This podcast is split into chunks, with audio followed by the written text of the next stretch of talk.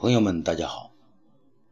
我们继续说《智胜东方朔》第一部《天纵奇才》第十一章“选丞相”。未央宫的大殿里从来都没有这么严肃。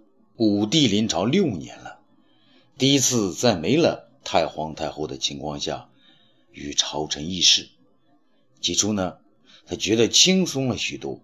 可是今天登上金殿，却觉得背后空荡荡的，有一种没有依靠的感觉。加之自己和所有朝臣都是黑色校服，更让人感到十分压抑。还有一件事啊，让他的心头多了一份沉重，那就是谁来主持这个葬礼呢？按常理呢，窦婴是太皇太后的侄子。也是朝中重臣，他姑母的治丧之事就应该由他全权负责。没想到呢，武帝刚要安排，皇太后却到了。虽然皇太后呢也穿着校服，可她的神色呢却比过去开朗了许多。她带着田汾一同来到建章宫里，竟是让儿子将治丧统领之事交给自己的弟弟。啊，田汾呢也不含糊，好像来应试一般，竟将所有丧事礼仪弄得是清清楚楚。望着鬓角渐白的母后，武帝心中自有许多同情。虽说当了皇太后，可六年来母亲也是在战战兢兢中度过的，她的惶惶不安比当太皇太后孙子的武帝要多几倍。想到这里。武帝呢不愿意违背母亲的意志，也就点头同意了。众爱卿，他清了清嗓子，渐渐提高了声音，却依然是深沉的很。太皇太后圣驾归天，朕的心情十分悲痛。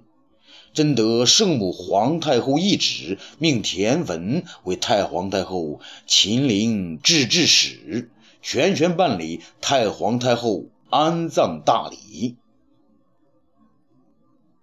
这大臣们是互相看了，都觉得颇感意外。可这既然是皇太后的懿旨，皇上亲口说出来的，谁又能反对呢？只有老丞相许昌，他朝窦婴呢使了个眼色。武帝当然把这个眼色看在自己的眼里了，他要看看窦婴有何反应。窦婴人家却平静得很，哎，一声不吭。武帝倒有点沉不住气了。他向许昌讨个说法。许丞相，你有什么话要说吗？那作为丞相许昌是难以回避啊！啊，这个启禀皇上，既然是皇太后的懿旨，臣等遵命。只是，只是什么？皇上紧逼着问道。皇上，太皇太后历经三朝，贤淑有德。臣等不知田大人以何大礼安葬太皇太后，想请他向我等略说一二。武帝点点头。田文，那田文呢？马上小步跑出来，跪在殿下。臣在。在武帝眼中啊，他这个舅舅此时只不过是一个小臣而已。那既然丞相等人要你说说如何安置太皇太后事宜。你不妨说来，以服众望。田汾是唯唯诺诺，臣领旨。皇上，臣以为太皇太后大有贤德，而其德之大者，莫过于遵行先帝孝文皇帝无为而治之旨。孝文皇帝慈善爱人，至为恭俭，当其归天前亲下遗诏，实行短丧。当时所有官员和子民只令服孝三日，天下称为圣明。如今太皇太后归去，按理应葬于孝文皇帝霸陵之侧，而于丧礼方面，必须遵从孝文皇帝之命，行短丧而薄礼仪，方能与孝文皇帝遗愿相符合。武帝点点头，嗯，你说的有理。在他看来，这座压在自己和母后头上的大山如此安置也就够了。许昌却不以为然。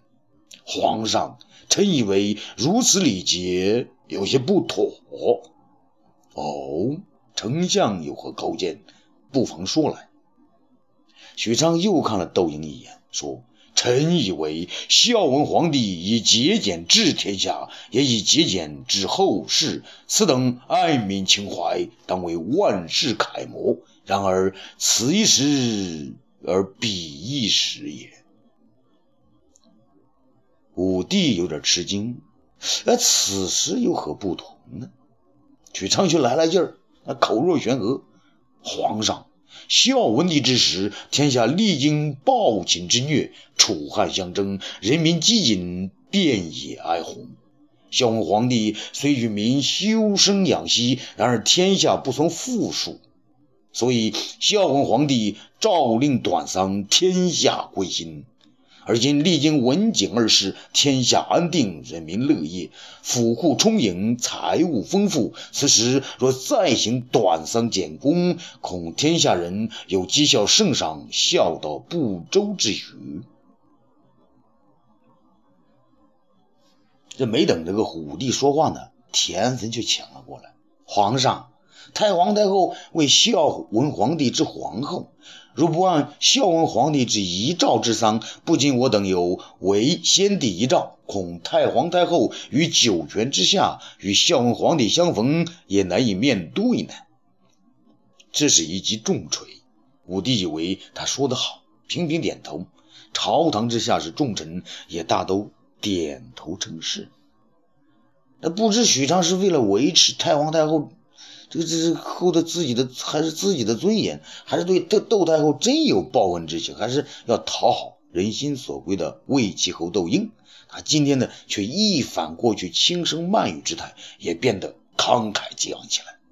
陛下，臣不以为然。按田大人如此说来，先皇孝景皇帝之丧，也应与孝文皇帝一般极简才是。可是孝景皇帝治丧之时，满朝文武举哀百日，在座的哪个大臣不知道啊？臣如此说来，并无非礼孝景皇帝大丧之意，只是请皇上想想，母亲之丧礼是否应比儿子还要简略呢？武帝没想到会搬出自己父亲的这个丧礼之仪啊，这个他语塞了。田汾当然要替皇上解围呀！皇上，臣以为根据礼法，古来女士从夫，太皇太后应随孝文皇帝丧礼而葬，绝无按孝景皇帝之礼行事的道理呀。许昌却急了：“皇上，母贵若不如子，恐后人耻笑啊！”田汾也不相让，皇上。丞相之言万万不可。如果说让太皇太后从子爷而葬，试想当今皇太后百年之事如何处理？而这个天分竟然拿活着的皇太后作为推理的例子，许昌是马上抓住这一点，大叫：“田汾，你胆大妄言！”田汾却轻描淡写：“臣与皇太后一母所生，言不忌讳，请皇上三思。”这下许昌没词儿了，人家是皇太后的弟弟，别人说了是死罪，他说自己姐姐，你管得着吗？汉武帝呢也没想到，在安葬自己祖母的礼节上会有这些争执，他把目光呢再度转向窦婴，看那窦婴啊像个没事人一样的，仿佛死去的不是他的姑姑，而是别人的亲属。武帝心中暗想：你窦婴可真能沉得住气呀！你说一句。朕不就好拍板了吗？这是一阵沉默呀，满朝的黑衣再加上沉默，让人是透不过气来。武帝的目光呢，继续搜寻，他发现了东方朔。嘿，这时候虽不能找乐，但也不该把他给忘了呀。武帝想到这儿，便叫道：“东方爱卿，你的意见呢？”这东方朔压根呢就没想说话，明显这是田丰和窦婴的在一起争辩。那许昌也不过是要讨这个窦婴的好而已，与我争有何意啊？可是皇上点了自己的名，当然要应答了。陛下，臣有一个小小疑虑，不知当讲不当讲。武帝如同获救一般，忙说：“爱卿，快说无妨。”东方朔是语调平和，侃侃而谈：“陛下，臣以为丞相与田大人所说，可谓各执一词，而田大人之意已经说得清清楚楚，我等全然明白。而许丞相厚葬之间，只听其意，不知其详。”何不请许丞相将详情讲明，也让陛下再做明断？武帝心里明白了，是啊，应该让他把如何厚葬的方法说出来呀。尽管心中一喜，可他也是慢慢的说：“也好，丞相，你以为应该如何厚葬？”许昌以为自己渐渐的占了上风，便说道：“陛下。”臣以为太皇太后一生节俭，然而葬礼不能简略。太皇太后虽然双目失明，可心中明察秋毫。十多年来为我大汉安定费了许多心血，我等作为臣子臣孙，如不以至孝之后奉之，恐遭后世非议。武帝心中早已经不耐烦了。什么双目失明，心中还明察秋毫？什么十多年来为我大汉安定费了许多心血啊，都是屁话！没有这些，我刘彻早就起飞了。可他知道啊，都不能急，于是耐心的问：“那以你之说，怎么个治孝治厚之法呢？”许昌很自信：“臣以为这一就如孝景皇帝治丧之法，举国。”扶丧百日，群臣小声议论起来。这百日举丧，他们可是经历过的，那可是有苦无乐的日子啊。于是许多人的交头接耳，多有不便之言。武帝看了群臣的举动，知道大家不满，便继续问：“哪儿呢？”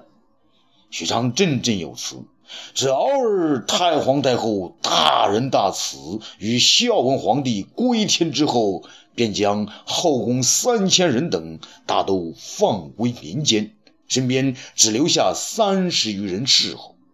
以臣之见，太皇太后归天，应让这三十余人与之同行，方合太皇太后之愿。那这下子群臣哗然了，要让这几十名宫女陪葬。大汉从立国之初到现在，尽管有的王侯私下做过此举，可没有人敢公开提倡的呀。众人面面相觑，却都不敢说话呀，等皇上的下文。田汾这一下子抓住了许昌的把柄，叫道：“皇上，丞相此法断无道理。想我大汉历代圣君大葬之时，多以泥土偶人作为陪葬，丞相要以活人陪葬。”这般残酷，有何至孝至厚之言？可人家那许昌是根本不理睬田汾，他继续争辩道：“皇上，这些宫人既随太皇太后多年，多得太皇太后恩典，如今让他们随同太皇太后同去，也是尽他们的至孝之心呐。”田汾寸步不让：“皇上。”许丞相这是借太皇太后之葬事抬高自己地位，另有所谋。许昌大叫：“以奴陪君，古有先例，与太皇太后有何不可？”群臣一时议论在一起啊，满朝文武有说丞相的话有道理的，有的说是这样太过分，一时呢众说纷纭。武帝竟然不知如何是好。陛下。臣以为丞相所言不是没有道理，臣还有两个疑虑，不知可问否？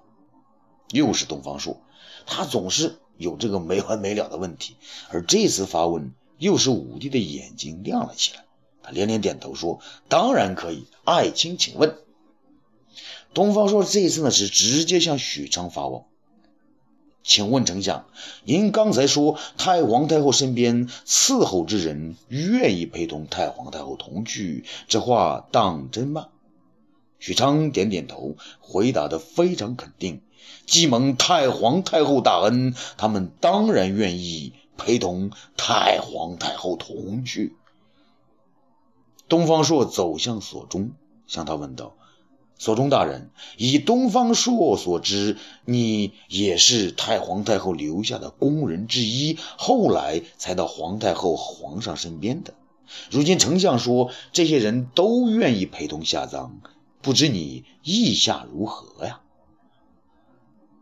所中没想到这事儿第一个就牵连到了他，于是扑通一跪，泪水从眼中涌出。小人不是太皇太后留下的，小人是太后留下的啊！不不，小人也是皇上留下的呀！